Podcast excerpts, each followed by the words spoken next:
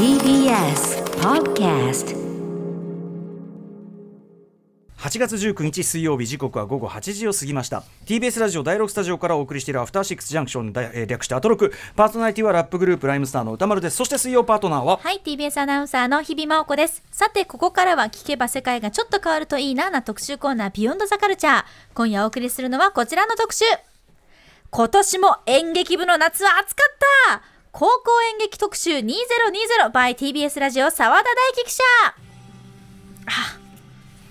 これねアルプススタンド端の方のね、あって言っちゃった。主題歌ね、はい。ザ・ペギーズな多すぎる空書かれておりますが、えー去年9月4日水曜日も澤田記者がこの特集をお届けしてくれましたが2年前から始まったこちらの特集今年で3回目ということで、えー番組での特集がきっかけで高校演劇人を作成するなど当番組にとっても高校演劇見逃せない存在となりました。というかもう私なんかもう何も知らなかったのが、えー、とこの番組やってたおかげで本当にいろいろ知れて素晴らしい作品も見れて本当に嬉しい限りです、えーということでさらにねあのこれ今後ろでも流れてるアルプススタンドの端の方、えー高校演劇から生まれた映画作品、えーなんかもね私ムービーウォッチメンで扱わせていただいたりとか、えー今年も高校演劇会まだまだ熱いわけです。ということでこの夏の高校演劇会、まあ、新型コロナウイルスの影響当然あるわけですが一体どうなっているのか現地で取材を重ねてきた TBS ラジオ澤田大樹記者に報告をしていただきましょう。澤田さんよろしくお願いします。よろしくお願いします。こんばんは。今年も国会の方から、ついさっきまで言いました。澤 田です。よろしくお願いします。ただでさえ忙しい中でね。この特集やる日に大概忙しいことが来るんですよ本当ね。ですね、うん。全く。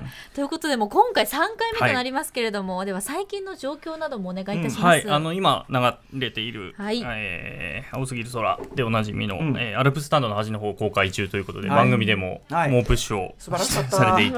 思い出したけど泣いちまう。面白かったですよね。で、はい。今かなりやっぱり全国的にも見ている人が多くて、特にやっぱり演劇部関係者も結構見ていて、で元の舞台も見てる人も多いので、うんああなるほどという感じでプッシュされていると。元の舞台からのブラッシュアップもすごくよくできてるのが分かりました。はい。もう映画ならではのなんか良さがうん。かなり加わってたなっていう感じがしましたよね。うん。でそれからあのフットボールの時間第1回目で紹介しました、うん。うんこちらも公開に向けて今動いているとああもう出来上がってるんですかね。いやまだ完成までは行ってないと聞いていますが、はい、あの今動いていると。これも元が素晴らしい作品だからね。ねえでもちょっとこれ本一大ムーブメントのこう始まりとしか思えないですね。で高校演劇漫画の幕結びなんですけども今年あのの頭頃に行われました漫画大賞で9位に入りましたということ、それからまあ先ほどもありました高校演劇人をあと6で作りまして、ん。えー今、えー東京駅と、えー赤坂の TBS ストアで販売してますとだいぶ売れちゃってるんでしょ？だいぶ売れちゃって、もう、んあの手元の私の手元にあった在庫がもうなくなりまして、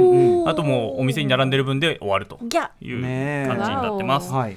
はい、それからそこの番組きっかけなんですけど、うん。あの高校演劇界のレジェンドこの後紹介しますけども畑沢先生といんううん。青森の,、あの巨匠がいるんですけども、ええ。その方が立ち上げてる劇団から、うん。アフタートークに出ませんかといい。う話が来ましおてー澤田記者。ただそのコロナがのうん。あの感染者が増えてしまったためその公演自体がなくなってしまってあのその飛んでしまったんですけど、そんな話もあった嬉しいねこれは。ということで、まあ、結構メジャーになってきたなっていうのと、まあ大々的に毎年やってますけど、はいあのスポーツニュースで甲子園扱うみたいな感じで、うん。あのさっくりやっていけたらなっていうのが一番の理想。当たり前のようにね、はいが伝えられる日が来ればということですかね。うんただこんな感じね、でうんコロナがな、まあ、そこも含めて影響があるだろうから、はい、かなりあります。はい、ちょっとそこも含めて取材していただきたと、い、ただいたということで、はい行ってみましょう。はい。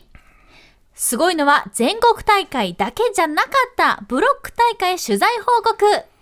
はいということでいつもだと、まあ、全国大会、まあ、あの野球でいう甲子園にあたる全国高等学校総合文化祭略して総文祭、えーまあ、これの模様をレポートしていただいてるわけですけど、今年ブロック大会、はい、あのうん。全国大会の一歩手前、うんうん。ブロック大会の取材に行ったんですね。ええっていうのは、そもそもは、まあ、コロナがなければ、東京オリンピックやってましたよね。ええで東京オリンピックとまさに日程が重なっていたので、うん。あー。あのそっちの取材で多分行けないだろうなと、な今年の頭の段階では思ってまして、うんうん。なので、ブロック大会は行っとこうとうん思って関東大会行ったんですね。で関東大会2つあってあの範囲が広いので,、うん。で北と南があるんですけど、うん。北の方に行ったんです。っていうのは高校演劇人に書いてくださっている、あの新座柳瀬高校、埼玉の新座柳瀬高校の稲葉先生という先生が、うん。あの2年連続の出場をかけてですねあの関東大関東ブロック大会に臨んでまして、はい。それを見に行こうと思ってうん。行きましたと。うんうん。で関東からはですね今年はなんですけど去年は4校出たんですけど、うんうん。今年は3校、うん。えー北海上と南海上で1校ずつと、うん。その両方の中で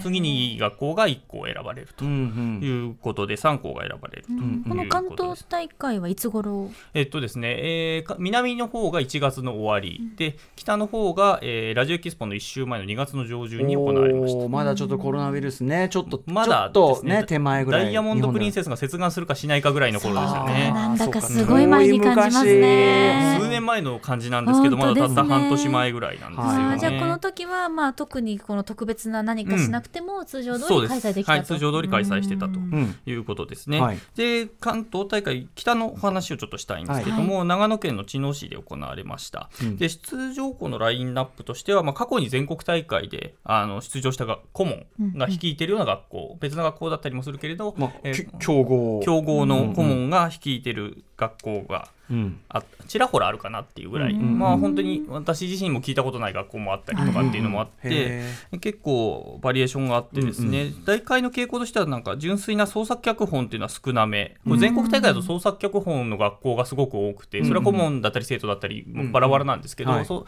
そのために大会のために作った脚本っていうのは多いんだけれども、ブロック大関東ブロック大会はちょっと少なめかなというイメージでした。うんうんでもともとプロあるプロの脚本だったりとかあと海外の戯曲を、えー本案翻訳したものっていうのが結構多かったかなと、うん。ただその、えー創作脚本は少なかったんだけれども、うん。バリエーション自体作品自体のバリエーションは結構幅広くて、うん海外ものありうん。海外も結構すごくてウクライナとか、ギリシャとかあメキシコとかあじゃあ舞台がですね、うんうんうんうん舞台があって。チャレンジですね。イギリスもありましたしチョイスそのものに個性が結構現れてるそうですね。かなへりーだから見ててすっごく楽しくて。かうん、でしかもブロック大会ってやっぱりレベルが各県の予選をこう突破してきてるのうんうんうんうんでまあレベルはもう本当高くて高い状態でバリエーションがあるっていうので、うん。ある意味そうですなんですよね。全国大会ってそのブロックの中からバリエーションあるブロックの中から1個が選ばれるわけなのでそれよりも広いバリエーションのレベルの高いものがあー。2日間で見られるっていうすごく幸せな体験をできました。逆に全国大会だけ見てたんじゃ、うん。ちょっと取りこぼしてる部豊かさっていうかねそうなんですよ。だからあここが落ちちゃうんだとかあこれは確かに1位じゃないけど私の中で1位ですみたいな、そうだよね。そりゃあるよね、うん。そりゃそうだ。っていうのがあったりとかしてちょっと面白かったですね。はいあと関東の北は要するに、えー、と群馬とか埼玉とかうん。栃木とかってまだ男子校が公立のがあるんですよ。うんうん。はなので公立男子校。そうなんです。公立。私もそうなんですけど私は福島でしたけど、はいはい。公立男子校っていうのがあって、ええ。でそこも含めて今回男子校3つも出てたんですよ。これは多め。多め。多多めです。へであの男子校特集以前やった時にもええ。言った通り、あの日本男子校今どんどん減ってってるので、うんうん男子校出てるっていうだけでかなりあのレア。ドキドキしなるほどます。で、えーやっぱ男子校の演劇ならではの味わいっていうのもある味わけね。わいありますあります、うん。私はもう大好きだということが最近富に実感しているという感じがあってうん。で実際今回関東ブロックの長野会場、あのー北関東北からで全国に出たのは埼玉県の男子校川越高校、うんうん。で川越高校って実は演劇はまだ創部10年ぐらいうんうん。新しなんですよ。めうんで川越高校といえば有名なのが一つあるんですけど、おうなんかわかります？え川越映画にもなってるある。え？競技というか。競技？でもなんだろうなパフォーマンスというえかあパフォーマのンス？あのん？あのえっとウォーターボーイズ的な そうしん動手の動きが。男の子のシンクロナイズと。そうです。そうです。ウォーターボーイズの舞台が川越高校。そうか。そうなんですよ。それで有名な学校なんですけども今回は演劇作品で全国初の全国大会出場を決めたと。へー。劇ボーイズ。はい、イチドラマョウの、ボーイズ。はい、でこれ歴史もので、あのー植物学者の牧野富太郎の、えーエピソードうん。とその牧野と一緒に研究してたえー平瀬という実在の人物のエピソードを、えーうん。描いた作品。非常にこうまとまりのあるうん。作品です。ごくいい作品でした。うん。で顧問の安倍先生はずっとその川越高校率いてたんですけど、うんうん。これ全国大会決めたんですけど、うん。今年の3月で移動。出たこえのー移しかも動定年1年残して移動って。ってて、ーなんで？そん無粋。本当そうなん本当なん残してくれよ一年くらい。なんなん？ですよね。っていうこうこの演劇部あるあるというか全国決めた後に移動になるっていう。そういうのはよくあるんですか？うんまあ去年のね豊島先生もありましたけどね全国決めてそその後移動っていうだからそれいかにそのなんていうの？わかんないない。そういう先生の移動決めてるの誰か知んないけどそこでは演劇部のねそういう成果みたいなのがあんまり重視されてないってことの残念ながら。か部活動っていうところはね。まさか嫌がらせじゃなかろうから多分あんまりよく分かってないってことでしょうね。でそんな中であの私の心を、はい。あの捉えて話さなかったひ学校が一つあって、ん。それが栃木県の男子校。あやはり男子校。栃木県立宇都宮高校の「されど舞踊は尻で泣く」という作品。されど舞踊は知りなく。でこれまあ、えーこ最近の、まあ、高校演劇のブームが一つ、ん。あのしあの翻訳劇がまあちょっとブうん。ームになってて、へー。一昨年あの第1回目の高校演劇特集やった時に「一人マクベス」はい。が全国大会で優秀賞を取ったりとか、うんうんうんで去年はオスカー・ワイルドの「アーネスト」という作品がああ2本連続で全国大会で上演される。全く同じ作品がっていうのがあったりして、まあ、海外翻訳がブームだなとしかも古典だなっていうことで、うん。だったら古代ギリシャっしょっていうので始まったのが、えーこの作品。でえー古代ギリシャの劇作家のアリストパーネスアリストファネスとも言われますけれども、うんうん。の作品を舞台化したと、えーまあ、古すぎる。というえそこ。ー、古代ギリシャの演劇。そう。しかも喜劇です。でと当時の社会風刺とかを織り交ぜた話で、まあ、ソクラテスとかが出てくるうんうんうん話な弁士の話なんですよね、う。んでそれを論破したりとかっていうような話詭弁を浪したりっていうような話が展開されててその中でインプロっていうそ即興劇を彼らはよく使っていて、うんうんうん。でその即興劇が劇の中に盛り込まれるんですね。でそのテーマっていうのがあの演劇自体、うん。その高校演劇界面白い演劇とは何かっていうのをテーマに登場人物たちが議論するっていう。でその中で批判あの展開されているっていうのは今のそのテーマ性とかを重視される高校演劇の批評に対しての批判が展開されるという。ね。すごいメタ構造があるわけね。そう。で面白いだけで何が悪いんだっていう主張が展開されるんだけどそれ自体がもうテーマを持ってしまっているので、うんうんうんテーマ性批判しながらテーマを持つっていう、すごいメッセージ性強い強いことをやってるでも面白いんだ。面白いですね。でこれがさっきも言った通り論破するされるみたいな。今の SNS とかのコミュニケーションとかもまあ風刺してるようなところもあってこれはすごく面白かったんですよ。えー。でそれを結構喜劇でやるのでバカバカしくやってしかも全裸でシ全身シーツを巻いて ギリシャ人の格好でやるという。いやー。これはあの監修は藤村詩人さんに改めてね今度見ていただきたいです。よね。衣装が違うとかなるかもしれない えー、でも面白い、えー。そうなんですそうなんです。でインプロも入ってるわけですよね。そうなんです。これもうザ男子校演劇というか。あそう。やっぱその、これどこが男子校っぽいの？あのもうそバカバカしいこと。だけど結構自分が大事だなって思うことをしゅ小鮮に言いつつで,ば、うんうん。でもあの表向きはバカバカしくやるってそれを全力でやるっていう,、うんうんうん。それが男子交換なるほどね。絶対私が舞台監督だったら選ばないです。絶対インプロなんてしかもちょっと挑戦的すぎて。そうで先生はでもこれで全国行こうと思ってみんなを鼓舞してでもこれ演者かっこいい。のそう。ど頭の良さ度胸。そうです。頭の良さがやっぱり前提にあるっていうのうんうん。でだからこの学校と会うっていうので、まあ、いろんな人から言われてこのやろうっていうのが始まったと。えー、宇都宮で高校やるな実際これなんで紹介したかっていうと、今見られるんですよこれ。あの感激三昧という番組で紹介したあの演劇のサイトがあるんですけど、うんうん。そこで無料でけんあなんと。の見られますので、あのちょっと固定カメラなのでちょっと遠いんですけど、まあ面白さは伝わるかなということで、あの検索でうだううだかって言って宇都宮にのうに高い、で演劇部で検索するとその感激三昧の中で出てきますので、うんうん。あのぜひ見ていただきたいなと。えー、やっぱりね高校演劇って一口に言うけど、もう日比さんの感覚では考えられないっていうのが。じゃ女子校では多分できない。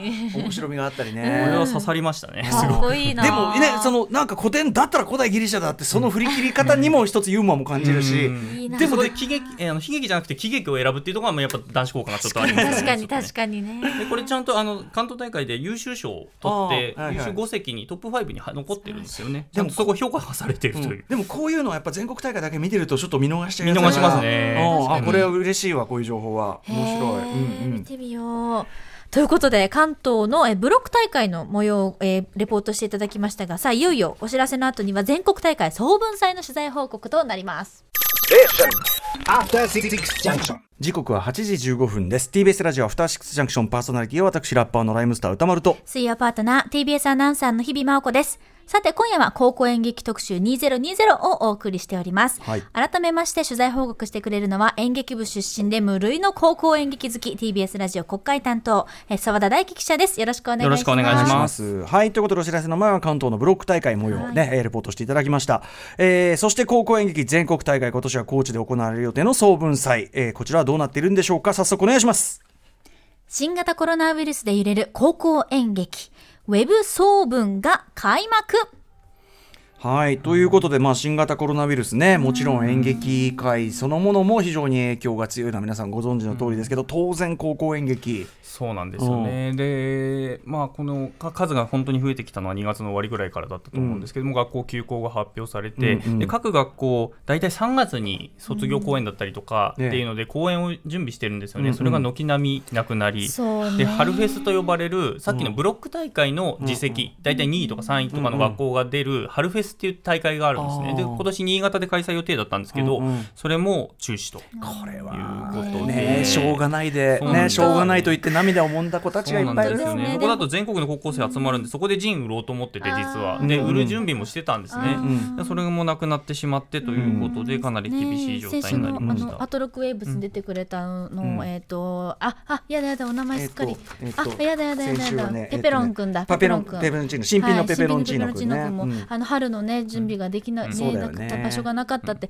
結構その大会関連だけじゃなくて、発表会とかも大事な大事な舞台だったりするじゃないですか、そういうのが全部なくなってしまったってことですそうよね。なんですよね。し進学校とかだと3年生の本当の卒業公演が大体3月ぐらいにあったりして、うん。3年生というか、えー、と翌年の3年生ですね、もう全国大会行けない子たちの卒業がそのタイミングできたりするので、結構大事な時期なんですけども、そこもなくと。で4月でいうと新刊の時期なんですけどまた新しい部員を加入できるタイミングもなくなるし。あ苦しい。でそんな中夏だったらまあなんとかなってるかなっていうことで総文祭コーチの準備もされてたんですけれども、5月ぐらいに、えーウェブ総文という形での開催ということで、現地での開催は見送られるということが決まりました。なるほど。いやーね。でもまあということであれですよね。だからそのあのぐ部のね存続そのものも実はここから先ちょっと大変なところあるかもしれないけど、はい、とりあえずじゃあ今年はでもウェブでで。やりますよ。ウウェブでやるってでもどういう感じなの、うーん結構賛否両論なところがあって、ね。最初やっぱりウェブではその良さ出ないんじゃないかっていう話もあり、うん。であの実際あの文化庁などを主導して8月に大体の大会を東京でやろうという動きが実はあって、おーでそれ本当に先月ぐらいまで動いてたんですけど、うんうん。東京の感染者が一気に3桁になってもうこれ東京でやるの無理でしょっていうことになって、うんうんうん。それも7月で中止する。だから高校生たちは結構一回夢見たんですよね。ね。やれる舞台でやれるっていうところは夢見たんですけどそれもだから2度目のこうガツンとやられるということで。何度も断念が連続するの嫌だな。ねちょっとだから特に全国決めてた子たちにとっては本当にしんどい、うんこの春から夏にかけてだったなと。日比さんがすでにもう悔しさの共感でも。ううんやっぱりねウェブでよかったねって無責任に言ってしまうんですけど、あってよかったねって、それでもやっぱり悔しい思いっていうのは変えられないからうんなんか乗り越えるのはまだ時間がかかるだろうなと思いますけどね。そうだけど、まあ、逆に見る側の我々からすると,、うんまあね。えー、と高知まで行かないと見られなかったんですね、うんで12本も出てるんです。で、でうんうん。全部面白いんですけど、うん。言っちゃ言っちゃいますけど全部面白いんですけど、あの全テレビで見られるのって、最優秀だけなんですよ。ですよね。うん。うんで残り11個見られないので、はい。我々にとってはでも本当に大変な状況だと思いつつ、ん。高校演劇に近づけるうんいい機会なの。そうですね。んんん。でそういうふうに思って今回はこの特集を実はお送りしようと思っています。これでこんうん取材どうやってやったんですか、はい、あの全出場校12校にリモート取材。全部。電話取材を全部しました。で、まあ、基本顧問の先生にお話を伺ってます。で、はい。今12本中、えー、12校中作品は6本今上がってます。うんうん。要するにさその後撮り直したりとかをいろいろしていて、ん要するに引きの絵だけになってしまう。顧問の記録用の映像だけだったんだけど、うんそれを改めて予算をつけてカメラで撮り直したりとかをしているので、それでちょっとアップが遅れているところなんですけどな今6校見られます。うんうん。でここからはそのウェブ総文の高校演劇部門の見どころ等々についてちょっと紹介していきたいんですけど、ははい。まずはでも全国に出たっていうだけですごいということでです1881校あ1781校の中で勝ち上がってきた12校の校名と作品名。すげえ。これをほ本来なら工事でやる順番にご紹介いただきたいと思います。日比さんお願いします。はい。東北ブロック代表、青森県立青森中央高校、畑沢聖吾作、俺と誠と終わらない昼休み。開催県代表、高知県土佐女子高等学校、土佐女子中高演劇部、劇団カフェイン作、綾菜先生のトランプ。関東ブロック代表、千葉県立松戸高等学校、安倍淳作、ゴリラゴリラゴリラ。中部日本ブロック代表、愛知県立津島北高等学校、畑沢聖吾作、ジンゴちゃんの世界。関東ブロック代表。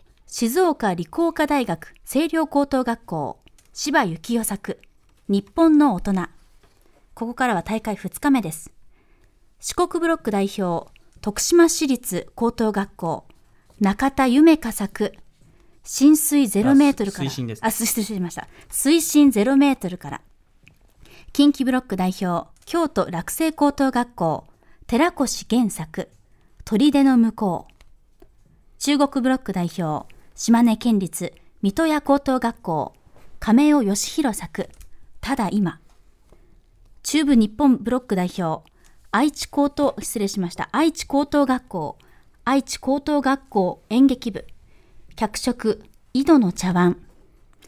九州ブロック代表長崎県立長崎北高等学校長崎北高校学芸部と福田工作。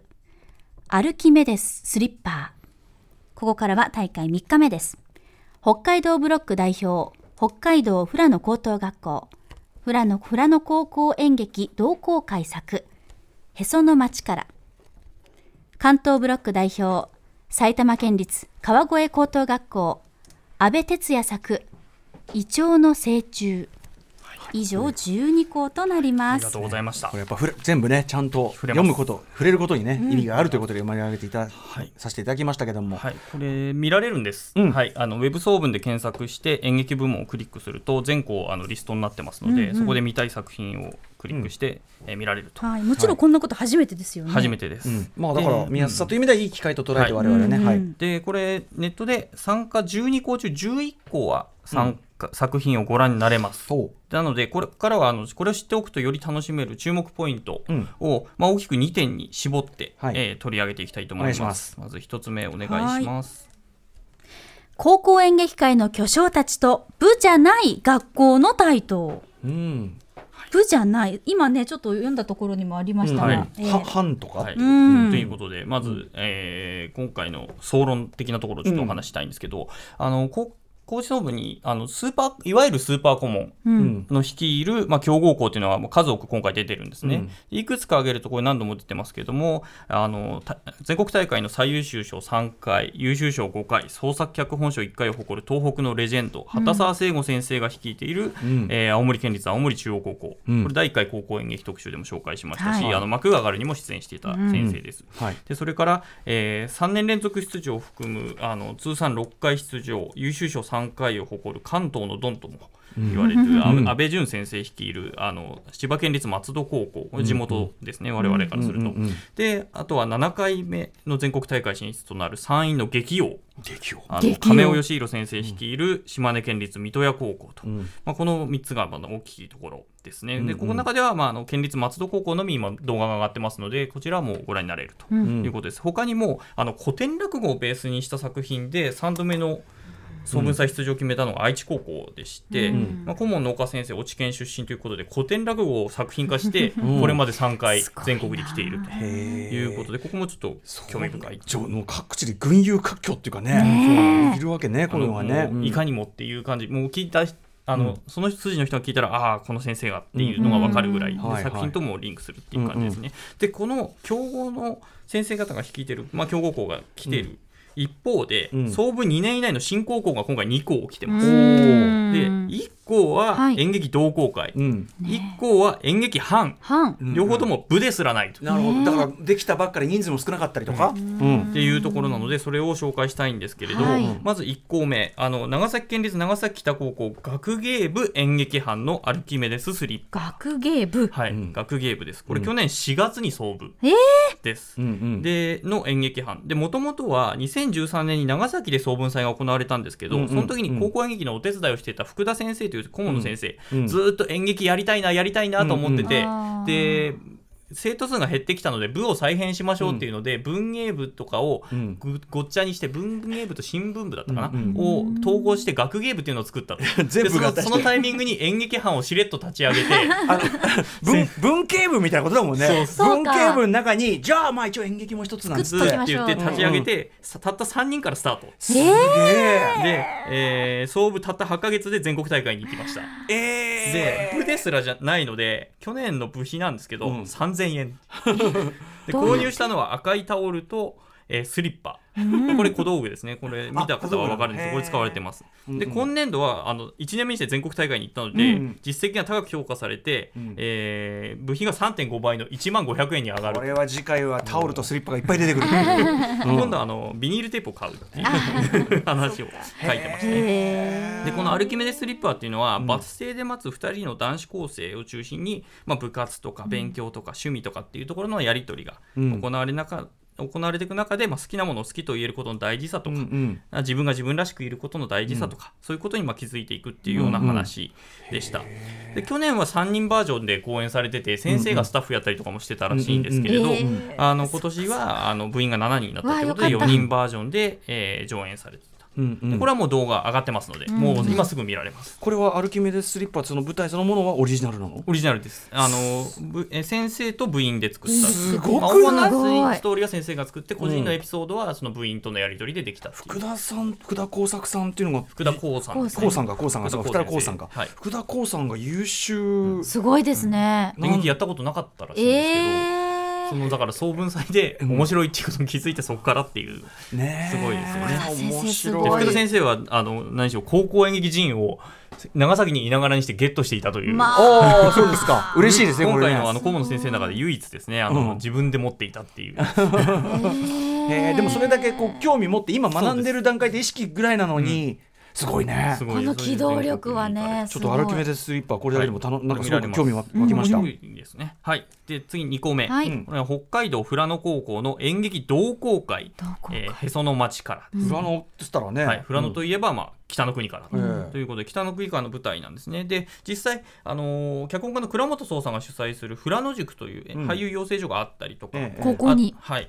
あ。高校じゃないです。あの町に。あ町に。町にうんはい。町にか。であと2000年にはその富良野演劇工場っていう劇場ができたりとかして、うんうんで市民劇団もできたり演劇の街になってたんですまあ特にすごいなと思った話があの小学校ごとにやる学芸会ってあるじゃないですか、はいはい。あれをああの町の劇その劇場の劇団の俳優が来て教えてくれて各校に、うんう。んでその発表会をプロの劇場でやる。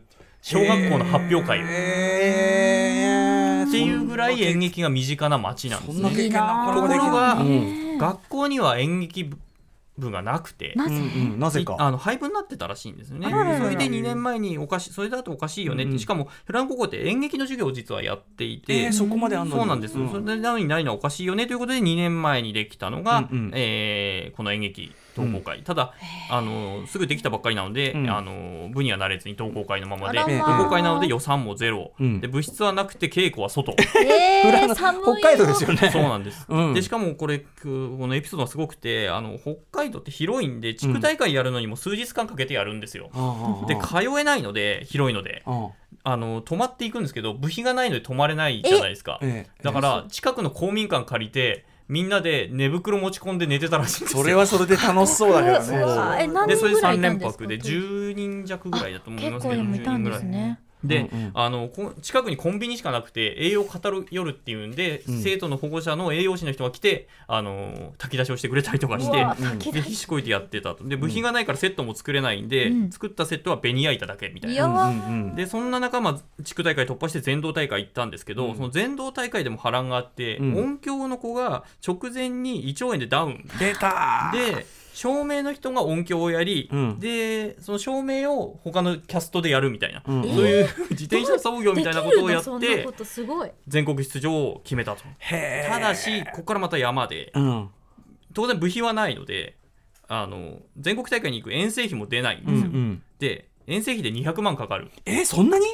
あの要するに宿泊費とか移動費とかか。もろもろ足していくと人人数いる数いるしなとって。でそれやばくないっていうことになってどうしようってなってたんですけど地元の有志たちの皆さんが、うん。これは我が演劇の街から出たのに、全国大会に出たのにこれいけないなんておかしいだろうっていうことで募金を始めた。とあら素敵。素晴らしい。でそのタイミングで中止になってしまっああー。ー。なんだこの山。もうガクガク谷が。うん。ね。たそれだけで物語みたいな感じねですよね。でこのへその町からのストーリーなんですけど、うんまあ、1日数本しか電車の来ない、まあ、電車というかもう汽車ですね、うん。の来ない無人駅で電車を待ってる女子高生3人の物語なんですね。でうち2人は演劇同好会の部員で新作の脚本を携えて部活に行く途中なんですね、うんでそこにあの男子部員を1人入れたいっていうことがずっと祈願あの悲願になっててでその1人を入れられそうだと、うん。でその男子部員が入った作品を書き上げたんで持っていくっていう話をしてるんですけど、うんうんうん。でも電車が遅れてこないで、脚本ができてないともう男子部員いなくなっちゃうんじゃないかって言ってやきもきしながら、えーうん。話している、うん。で一方そこに1人だけバドミントン部の子がいて、んでその子も、えー同級生なんですね。でその3人ともさっき言った小学校の学芸会で一緒に演劇をやってた仲間なんですよ。そう、うん。だけど高校に行った時にあの親から反対されて、演劇部なんかやってもしょうがないだろっていうことを言われて、バドミントン仕方なくバドミントン部に行っちゃった、でも残り2人は演劇をやっていて、でそのそのうち1人は反対もされたりしてるんだけどそれを乗り越えてやってるんですね、で電車の中でいつも演劇の話をずっとしてるのがそのバドミントン部の子は、もう悔しくて混ざりたいんだけどっていう感じのところでその中でその待っている間にその3人が一緒にその作品を作り上げていくっていう話ででそれができたところでうんちょうど電車が来るとうんいう話です。ではいそれもやっぱり自分たちが楽しいと思うことをやり続けることって大事だよねと、うん。でそれっていいことじゃんっていうところが、演劇をやる楽しさみたいなのを伝えるような作品になってて、んでこれ両方ともその部じゃない2校はん。乗り物を待つ話なんはい、ですよ。ね。だからさっきからなんかちょっとちょっと掃除系だなと思いましたけど、うん、でそれがまあ南と北の両方の学校がもうそういう作品をそやっている、の待ってる間の会話を通してなんかその自分うん。のそのらしさを見つけていくみたいな話ですね。ね。なんかまあ限定的な場所で何かやるっていうところで考えるとそういうところにね行き着いたの、うん。全く違う場所で同時にそうなんですね行き着い。た両方と。もこう見て面白い作品でこれ結構自分たちのエピソードさっきのあのダウンしたとかいう話とかそういうエピソードがもう散りばめられてて、あ入ってくる。入ってます。リアルもね。それもこなるほどね。の裏話が分かってると結構あこの話かっていうのがでも分かってくる。たただじゃ転ばない感じもいいし、うん。あとやっぱもう選手のこの文化部がすごいじゃないけどやっぱそのスポット当てるともうそこがドラマね、うん。本当ですね。へえ作品ももうちょっとドキュメンタリーというか。な感じですへね。その街からも面白そう。アルキメデススリッパーとへその街から。これ両方見られます。はい。のへその街からも今見られますので、はい。ぜひご覧ください。まだまだ注目ポイントあるので、はい。その次その2に参りましょう、紡ぎ紡ぎ出される高校生の言葉生徒創作の世界。はい、はい。えーっとこれはどういうあの要はあれですよね、さっきもさ要するに上島カリスマ先生が書いた脚本とかさ、まあ、アルプスタンドの話の方も顧問の先生が書いてるとかさ、うんそうであの高校演劇の台本って俺もそこすごくね、あの要はでも大人が書いてんだよねって思うことはちょっとあったんだけど、これどうなの比率としては？まあ、あの地方に正直よるところもあって、うん本当に既存のプロの脚本をたくさんやってる地域もあるんですね。うんで一方でその全国大会でファって見ると、ううんん、顧問の先生が書いてるところがかなり多い。うんというのがまあ事実です。うんうん。でさっきのがあの2つの学校みたいに顧問とまあ生徒がやり取りしながら作ってる学校もあります。うんうん。ただしあの全国大会の中で今回ちょっと取り上げたいのは、うん。あの生徒が書いた。うん。生徒だけで書いた、まあ、生徒が先生の力を借りつつもまあ書いたりとかっていうところの学校をちょっと紹介したいんですけど、まあ、はい。その前に、あのこの全国で今回で言うとプロのが書いた脚本っていうのは1校だけだったんですね、それがあの静岡理工大、えー星稜高校が上演したあの柴幸夫さんの「日本の大人」という作品、うんうんうん。これままごとという劇団人気劇団の、えー脚本家さんが書いた作品、はい。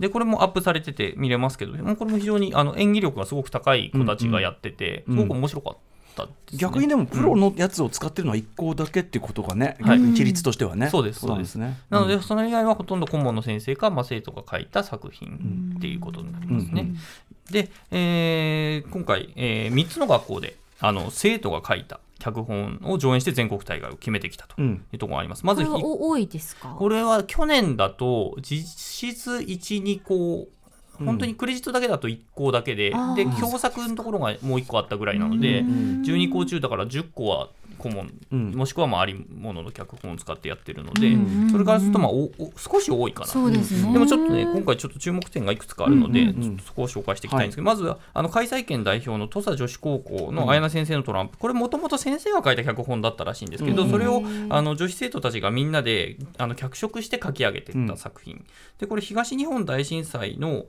からで石巻から避難してきた生徒と、正規採用されない助教師が織りなす話だと。で東日本大震災を拝見しつつあの高知ということで南海トラフ地震とかの影響もあるんでそこも絡めながら描かれた作品ということで、ん。っていう話を聞いてるんですけど私まだ見れてなくてあというのはまだアップされて映像がアップされないんですよてないからそうかなのでこれしばしお待ちくださないということですね。はい。で続いてなんですけども、近畿ブロック代表京都の男子校落成高校の砦の向こうという作品です、この落成高校全国有数の進学校です、はい。うん。で創部60年目にして初めてブロック大会に出てあらそれでもそれでこからその勢いでそのまま全国まで来たと。それはそれでドラマチックだな。ですね。でこの作品を書いたのは、えー、鳥の向こうを書いたのは部員の寺越君という男の子なんですね。で寺越君中学中高一貫校なんですけど中学生の時に演劇部に入って中2からか脚本を書き始めるそうになったそうです。うん。で当時部員が少なかったんで寺越君が徐々に仲間たちを集めてうん。演劇部をこう強くしていって、うん。合宿したりとかいろいろやって、えーその勢いでその寺越君のはその創作脚本のコンクール近畿地区のコンクールに出して、そこで優秀賞を取ったりとかであるいはあの今京都に拠点を置いている人気劇団のモノという劇団がありますけれども、そこの主催している土田秀夫さんという方のあの戯曲講座なんかそれも試験が、入塾に試験があるらしいんですけど、それを突破して今通ってる。いや本当にもうなんかまあ演劇道を邁進して邁進してるね。才能も溢れでてストーリーどんな話かというと、若い学校の先生があの SNS で女子高生のふりをしてあの高校生たちと LINE のやり取りをやるっていう話うんうん。です。でその中でそのやり取りを通じて生徒たちの実は悩みがうんうん。あの語られていって、ん。実はこんな子だったのかっていうことが分かっていくという話これなんです。は若者サイドから出てくるものとしてね、確かに。これでもねあの面白いんですよ。うんうん で、あのー冒頭と最後のところで「あのレ・ミゼラブルで」あの歌われる民衆の歌が歌われるんですね。うんうんでそれがだからその歌詞の中の日本語歌詞の中に「まあ、砦の向こう」っていう単語が入ってるんですけど、その歌がただ、えっと要するに配信前提じゃなかったので権利上音が入ってないんですよ。なるほど。なるほど。でそれがないんだけどなるほど、まあ面白いんですよ。まあ、そこはだから補ってみてくだそうさいね。お補ってみる。って、うんうん。そうなくてもまあ2億点だけど、あったら2兆点ぐらいだっていうぐらいの感じなんですけど、へー。これすごく劇中でも歌うシーンがありましたよね。劇中はい。でそれもダメなんですね。そうなんですそうなんです。だからこれだと最後こう盛り上がっていく感じがすごくあっていいんですけど、これもおすすめです。寺寺越さんはね何かしらの形でねそのどっかで。ねど高校以降もね出て何かしら活動するでしょうからね。可能性はあると思います。面白いな。はい、で次、えー、と3校目なんですけども徳島一律高校徳島市立高校の中田夢香さんが書いた「水深0メートルから」という作品です。でこの徳島市立高校あの僕見たんですよ。客あのこの作品じゃないんですけど別の作品が去年12月に高校演劇サミットというイベントが東京でありまして、はい。そこに来てたんですけども超絶演劇が芝居がうまいんですよこの学校。へーでちょっとびっくりするぐらい。学校としてうまいってのはやっぱりそれはそのどういうこと？なあのー年間あの大会と合わせて6本作品やる。ええです、うんうん公演を、うん。うん公演をっていうかその6それはやっぱ多い。本の作品をやる。いやさんから見ても。普通一本ですようん。ね、でその1本あたり何個も何箇所でも公演するみたいな。なんか同じネタを今年はこの作品やります。で、うん。巡業するじゃないですけど、うん。うん。この大会出たり発表会出たり、文化祭出たりうんうんっていうイメージだったので、6本やってしかも大会もこんなに進むっしてかも何公演もこうそうや場数がとんだでもない。からちょちょっとプロ級の。ですごいんですよ、うん。ちょっとあの息飲まれるというか客いじりを最初やってたんですけど客いじりからそのお応援あの舞台に入っていく時のタイミングがもうふって入るっていうかこっちがふって引っ張られるみたいな。勉強したいです私。それいう感じがあったりとか私はそれ勉強したい。だからその客いじりしてたのもむしろそこも演技だったんじゃないかと後になって思わされるぐらいの演技力だったと。そうじゃない、うん。う。んで部活やっぱり稽古すごくいいらしくて脚本1ページ進むのに2時間とか朝からやって4ページしか進まないとかそんなことが平気である。えこれ部員何人くらいいるんですか？部員今10人じゃすごい。精鋭たちが。ねすごい。うん。で今回のストーリーなんですけどあの滋賀県で起きたその女子高生あ女子生徒に対するプールのあの強要事件、うん。うん要するに生理中に、はいはい。えプール入れと言われたっていう話を,、が下敷きにして、うんうん。あの女の子のあ生きづらさというか、抗えない日本における、まあ、女の子うん。うの状況みたいなのを取り上げた作品なんです。でこの作品を書いたその中田さんというのは去年の3年生、もう OB OG ですね、うん。になってるんですけど過去にこの戯曲賞を受賞したりしてたりする女の子で、ん。で先生が書いたから全国大会行ったって言われるのが嫌だから、うんうんうん。自分で書くって言って、うんうんうんでただあの先生とのやり取りをしながら、うんうん。こここうした方がいいんじゃない？とか、うんうん。うんここ矛盾があるんじゃない？っていうのは指摘はされながら、でうんもそれを書き直して、あ書き直して書いて。で LINE とスマスマホでもう毎日やり取りやり取り、うんうん20回ぐらいやり取りをして2か月ぐらいで書き上がったと。すげえ。いう作品です。でこれは、えー見られるんですけどただあの演劇としてやっぱり見せられないということに対する、まあ演劇じゃなくなってしまうので、映像で見たら、うんうん。ということで映画にすると。はあ。映画として公開すると。生徒さんたちの。そうですね。でプロの人が一応監督として入ってマジ？映像作品として上げると。ちょっとと徳島市立高校はなんかいろいろあのプロ。なんていうかいろいろがありすぎる。いろいろなんかすごいな。え うん。ー、というえことで中田さんはもう卒業してらっしゃる中田さんは卒業して今あの東京の大学生で大学で演劇を学んでいると。やっぱりそうなんだ。で多分この2人ともあのゆくゆくはどっかしらで出てくるんじゃないか。そういうことも含めてちょっと今回楽しみに見てほしい。そして映画として見る見るこれはまあ作ってるってことですかね作ってるっていうことなの。で月末ぐらいをめどにや,、えーやるということそれはそれでぜひそれだ歌丸さんにもぜひ見てい見たいただきたい。ね何を考えてすごい。な規模がもう面白いそれもでもそれも含めてえってこうちゃんと鳴らしてくれるのもさすがね面白いね、うんうんうんということでですね注目ポイントを教えてもらいましたけれども、もう最後になりますがコロナ禍で高校演劇はどのような局面を迎えているのか教えてください。はい、あの大変なんですっていうのは、もうわがご存知の通りだと思うんですけど、今作品として参加しているのは12校中11校と言いました。うん。で唯一参加できなかったのは東北のレジェンド畑沢先生率いる青森中央高校なんですね。でその背景には新型コロナウイルスをめぐる、まあ、演劇に対する、まあ、懸念とか危機感とかがあって、うんうん。青森県の公文連あの文化系の部活をの、まあ、元締めなんですけどもそこの規定だと近くでの会話とか大声とか歌があるものっていうのは、県の主催事業では一切やっちゃダメですと。で、うん。6月までは演劇時代も全くやっちゃダメと、でそれはあんまりじゃないかと、それは全国行けないじゃないかと、映像すら撮れないじゃないかということで、抗議したら、フェイスシールドつけたらいいですよとうん。言われたと。ん。で、じゃあ、フェイスシールド取って、じゃあ映像にしようかと。思ったんだでそのルールに従わないとでも県のお金として出さないから撮影もできませんっていうことだったんでしょうがないやろうってなったんだけど、フェイスシールドとかマウスシールドをつけてやるとそれだけでやっぱり新型コロナウイルスがえ想像しちゃいますよね。もちろんそうだね。で、割とこのあの青森中央の舞台って素の舞台であんまり物を置いたりとかしないで、俳優の身体とかで見せるお芝居が多いんですよ。だからそれだけでもうんうん。見る側のこう距離を作ってしまう,、でもそれはもう出せないよねということでアップを断念しました。なるほど。でそのその経緯についてはその動画に上がっていて2分ぐらいの動画になっているので今見られるんですよね。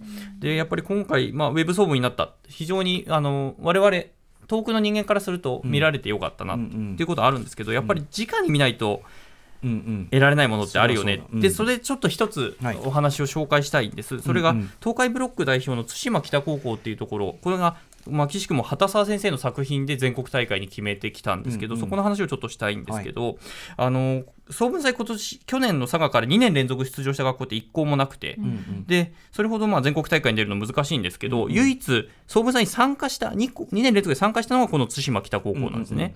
で参加したっていうのはどういうことかっていうと去年紹介した生徒公表という、うんうんあの見た作品について感想を言い合う、あれのメンバーとして1人部員が参加してたんです。うんうんでその彼女千賀さんという女の子なんですけど、もう OG で卒業してるんですけどその千賀さんが、あのー全国大会を見てうん。で参加して、そこから得るもので、まあ、全国を決めてきたってことなんですけど、まあ、全国大会見てたらやっぱりあのーなんだ全国がやっぱ身近になったっていうんですね、全国大会のパンフレットって自分たちがやった上演作品一覧みたいなのって出てくるので、その全国大会の会場で自分たちの名前があるんですよ。でそれを見てで他の高校生たちを見てあこれはうちらの地続きにこの大会はあるなって思ったって言ってるんですね。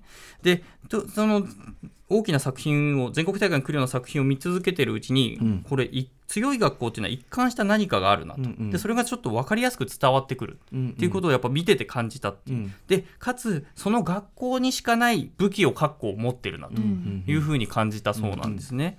で千賀さんの分析だとその自分たち対馬北高校っていうのは一人一人の技量だとちょっと他の学校の芝居にはかなわない。うん。だけどあの一つの目標を決めてそこに全員で突っ走っていくこうチームワークっていうのは自分たちの武器なんだということが、あの見てて分かり、それでそれで自分たちに当てはめていったら、あこれが武器になる。これだったら他の学校には負けない、でそれで稽古を何度も繰り返していって、でその中でやっぱり引く作業が重要だなっていうことも気づく、気づいていく。で自分たちはやっぱりこれまでいいと思ったものはどんどん演劇に足していく作品に足していくってことをして、作品にして、まあ、それで勝ち上がってきたんだけど、でもそれだけじゃやっぱ全国じゃかなわないっていうのを思ってこれは美味しい部分をもっと美味しくするために引いて研ぎ澄ましていかなきゃいけないとか、でそういうことをやっぱ全国の舞台に座って見たことによって彼女は学んでいった。っていうことなんですね。で、それで実際、彼女たちはあの幕が上がるみたいなんですけど、ブロック大会出場までを目標にしてたんだけども、うんうんそのブロック大会をさらに飛び越えて、全国まで連れてったと、ん先生たちを連れてったっていうことで、やっぱり実際現、全国と現場を見てる子が、うん。やっぱそれの体験を自分たちにフィードバックして、それを目標、さらに目標を立てていくっていう、うんうん。この高校演劇のあの、うん。サイクルがすごく体現されてる学校がこの島北高校で、やっぱこういう子たちをうんに演劇をどんどん続けていってほしいなっていう、で多くの演劇を見る機会っていうのを確保してほしいなっていうのは思うんですけど、実際じゃあこれ現実に戻ってくるとどうかっていうと、あの彼女たちがあの所属している愛知県なんですけど、愛知県はすでにもう県大会の中止が決まりました。なので、えー来年の総文祭にはほぼ出られない可能性が高い、もうこの時点でそうですね。次の地区大会が各地でスタートするそうなんです。この時期地区大会スタートするんで、愛知県と岐阜県とか岩手県は早いんですよ、実は7月ぐらいにもう地区大会始まっちゃうんで、うん総文祭の前に始まるぐらいうん。早い、でその地区大会はもうもちろん見送りに今なっていて、うん地区大会自体はやることになったんだけども、その先の大会である県大会の中止が決まっている、うん。でそれから東海地区はあのブロック大会もちょっと厳しそうだとうん。いう話に今なっていて。うんあのもう先が見えないところが結構ある、それはその中部日本ブロックっていうのは今、一番日本で大会が早いので、うんそそこはそうなんだけれども、もあの早いからだけれども、今後ももこれが出てくる可能性がある、特にまあ東京なんかはちょっとね、数も多いので、どうしていくか、でやっぱり演劇クラスターみたいな形で報じられてしまったりもして、演劇ってちょっと危ないよねと。いうイメージもできてるから、なかなかその運営サイド、先生方もその開催するっていうところになかなか積極的にはいけないっていうところも、ちょっとあれはイメージが先行したね、アルフの仕方されちゃったと思うけど、でしかもただでさえなんですけどもこのここ数年やっぱ演劇部の数ってちょっと減ってきてるんですよ、でさっきやっぱりその同好会とか演劇班っていうのがあるってことは、つまり部としても存在できてない学校が結構多いん。ですね、で加盟校も減ってるし加盟校の中でさらに参加してくる学校も今減ってきてるっていう状況があるんで、それがコロナウイルスによってさらに加速していく可能性っていうのがあるなというふうに思います。で特に今回全国大会に出場したあの島根県立の水戸屋高校の亀尾先生にちょっと話を伺ってたら、やっぱりこの度重なるコロナの影響でやっぱり部活ができなかったりとか、あとは発表の場が失われたりっていうことで、やっぱりこれ生徒たちの中でも部活やらない方が楽なんじゃない？正直うん。モチベーション下がるよね。そうなんですね。無気力になったりとか演劇に対するこう情熱が失っていくっていうことがあって、ただやっぱり今回はその総文祭でウェブで出そうということで、でその地域がすごい頑張ってくれて、ん。地域のホールを借りて市市内の演劇部の部員の子たちと、ん。あと保護者の皆さんの前でん。上演できてそれでちょっとモチベーションが上がったということもあったそうなんですよね。でまあ、そそのコロナウイルスによってこうメンタルをやられる病気だなって実際その、ね、咳とか体調だけじゃなくて本当精神をやられちゃう病気なんだなっていうことが今回すごくよく分かった。ただし、まあ、希望があるとするとさっき言ったあの北海道のうん同好会とか、演劇班みたいなところでも、でもなんかやりたいよねって子たちっていうのはいて、出れるし。出れるし、うん。でそれがやっぱり次の公演につないでいくということん。ってすごく大事。でかつやっぱり今回ウェブ総部になってるんでその感想というかですね、とかをみんな多くの人に見てもらって、ん。でそれを感想をシェアしてもらったりとか、あるいは直接本人たちに伝えるでもいいと思うんですよね、でそれによって彼女たち彼らののやる気というか、演劇続けてった方がいいかな、続けたらちょっと面白いことあるんじゃないかなって思わせるなんか力になってほしいなっていうのもありますし、実際もうこあの感感染者数が少なくて公演自体やろうっていう地域も多分出てくると思うんですよ。うんうん。でそういうところでなかなかそのフルオープンでお客さん入れるって感じにならないかもしれないけれど、もし行ける機会とかがあったりとかしたら、ぜひ足を運んでほしいなっていうふうにちょっと思います。あとね、そのアルプススタンドの端の方、それでフットボールの時間も控えてる、まあ、幕結びもあるっていうところで、でもやっぱね、えじゃあ高校演劇やったら、なんかこう、なんていうかな、面白いじゃんって、こう、もう絶対増えてるはずだし、なんかね、いい面と、でもね、その食らってる面とってあると思うから、うん。あと、やっぱコロナ以降の何かを生かした、その、もちろん演劇っていうかね、あれだって当然、このこの時代というのを反映した何かって表現っていうの多も当然。分そうそう出てくると思いね、ます、絶対あるはずだから。で実際やっぱ今回その演劇のその映像を撮る段階でもうすでにコロナになっていたので、そこのある種の密を避けるというか、飛沫が飛ばないような距離感で作り変えたりもしてて、でもそれでも成り立ってたりとか、逆にその良さっていうのが見えたりするところもあったりしたっていう話も聞けて、だから創作の仕様はある、あとフェイスシールドとマスクだらけの世界をベースにしたさ、そうですよね。何かあっても当然作れますよね。うん。だからそういうのも含めて、あの今後も考えていきたいってさっきの畑沢先生今回出場できなかったけれども、畑沢先生もそういうふうな形も含めてちょっと考えていきたいということをおっしゃってたりもしてましたね。まあ、我々にできるのはじゃあそういうこうリアクションを場所を作る、うん。ね本当さっき根本さんもおっしゃってた、拍手を食べるっておっしゃってたけど、うんうん本当にもう学生たちにとっても、大人の舞台でやってみる、誰かの拍手をもらうってことがやっぱり何よりの経験になるから、こうねあの甲子園とかだと中止になっても地方大会オリジナルでやったりとかしてるじゃないですか、なんとかなんとかね地方の方、地方じゃなくても地域の方じゃなくてもいいから場所を提供してあげる、それが多分歌丸さんも冒頭でおっしゃってた、続ける勇気になっていくんじゃないかなって思うんですよね。諦めたらもう全部が終わっちゃう。もうあのみんな部員の子たち結構 SNS やってたりもするんで、そこで反応を投げてあげたりとかっていうのも一つあると思います。苦しいけど続けていくんだ。いやでもあの単純にやっぱ面白そうな作品いっぱいあるなっていう感じで、その紹介もうんすごく今日は、11個は見られます。ね来年も見たいから、うん。ね負けずに頑張りましょう。はい、ああとあのあの古代ギリシャのあれもねあれもあ見られますからね。さ 舞踊は知りでなくも面白そうだし。はい。ということでえー、改めてお知らせ事としては、はい高校演劇人。ですね。残りわずかですけれども。こ 高校演劇人は売れてるからいいんだけど、えっと東京駅と赤坂の TBS ストアでは同じくですね、あのえっとアフターシックスジャンクション MD ノートも一緒に売られております。こちらもね、えーぜひお買い求め これを言えというねことになっておりますんでね、はい。あのぜひ合わせてお買い求めください。はい。ぜひぜひあのでもいつまでもあるもんじゃないですからね。あるうちによろしくお願いします。そして澤田さん他に何かお知らせ事など？あそのぐらいです。はい。はい。まあ、あとはいろいろね、あの澤田記者、普通にね、国会のね、取材もやってますから、ぜひそちらも聞いてください。去年あのセッションであの平田織田さん含めてあの福島の高校の演劇の授業もあの、取り上げたのがあるので、それも聞いてください。はい。えーということで、以上、今年も演劇部の夏は暑かった高校演劇特集2020あ2020 by TBS ラジオ、澤田大記者でした。澤田さん、ありがとうございました。ありがとうございました